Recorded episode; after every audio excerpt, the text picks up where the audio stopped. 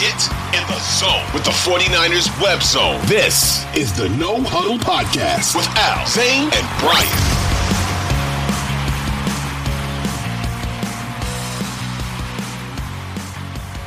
A PFF article that came out, and I don't know when it came out, I just saw it, but it talked about the Niners' X factors and biggest strengths and biggest weaknesses. And I thought it'd be a good thing to talk about. We could see what they said, and then we could react to that.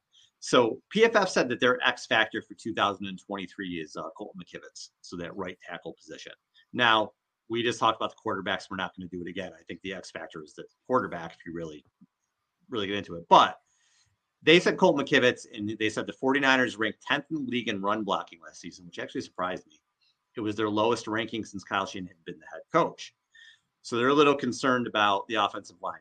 I think that's fair, but what I've seen with this team is they've been able to make it work at the tackle position. Now you have Trent Williams, who's a stud. I'm going to go back to 2019 when McGlinchey and Staley were both hurt, and they made it work um, with Brunskill in Skule. We've seen McKivitz fill in at tackle. We've seen him make it work. So while I think that's important and, and I am concerned, I don't think that's the X, X factor. The X factor to me, non-quarterback, and I won't get into the specifics again because we've talked about it nauseum at the show, but it's the it's the other edge position. I don't think there's enough pass rushing at the edge positions other than Nick Bosa. And to me, you need this bone crushing defense, and they need another rusher. And to me, that is the X factor, even more than McKivitz. It's hard because this team has been really good defensively for a long time now, right? And so I think as a fan and and and people who analyze this game, I think they look to this team and they think this is a defense first team when, you know, at the height of that of that run with Brock Purdy, they were scoring 30 plus points a game. And a shaky right tackle could definitely derail that. So I understand where they're coming from. But I agree with you. I think I think the X factor is also on the defensive side of the ball.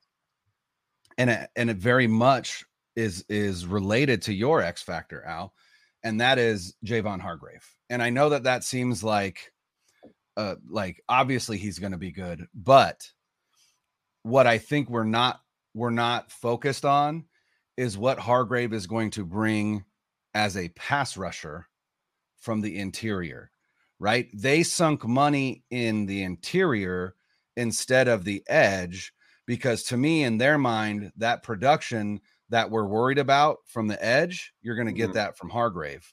And so that's why they didn't invest in edge as much because they already invested in Hargrave. And so, you know, Hargrave had double digit sacks last year with the with the Eagles. And so I think they're definitely counting on that again this year from him. And I think if they get that, if they get double digit sacks from the interior from him, I think this defensive line is going to be even more impressive than it was even last year and and more reminiscent of that 2019 line when Buckner was wreaking havoc on the inside with Armstead, and then you had Bosa and Ford coming off the edge. Now we don't have Ford, and so you know that's going to have to be. Uh, uh, I would I would argue probably a committee of Drake Jackson and Clelin Ferrell and uh, Robert Beal Jr., uh, the the rookie out of out of Georgia.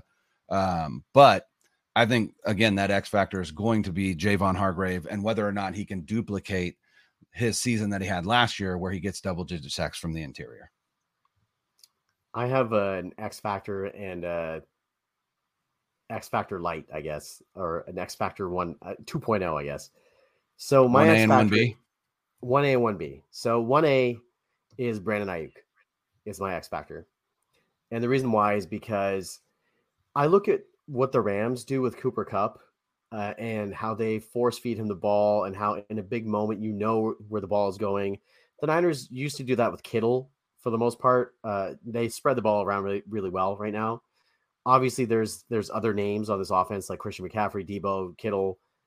Somebody somebody could say Juszczyk or even Trent Williams, but I feel like Aiyuk is one of the keys because you started to see his ascension last year, and and he's kind of just scratching the surface. He has first thousand yard thousand yard season, and he is just scratching the surface of his talent. We hear reports all the time, and granted, camp reports are biased for their for, for their own team and their own players, but mm-hmm. we've heard reports about how how much progress Brandon Aiyuk has made from last year to this year in his route running. And if you have a reliable receiver that can get open on his own, that can get open in short spaces, that you trust with the ball, and that can run the entire route tree, that's really hard to guard with all the other guys that you have to guard on this 49ers offense. So Brandon Aiyuk, if they can get him the ball, he's he's my my number one X factor for this upcoming year.